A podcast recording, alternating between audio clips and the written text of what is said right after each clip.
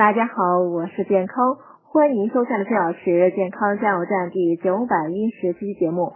今天讲羊年，说说羊肉。在中华民族肉类消费史上，羊肉曾在先秦时独领风骚，占据首位。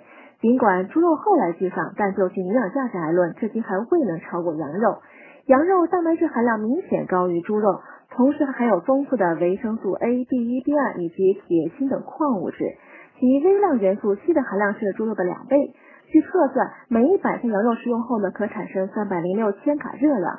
所以，羊肉自古就是益气补虚、温中暖下的滋补佳品。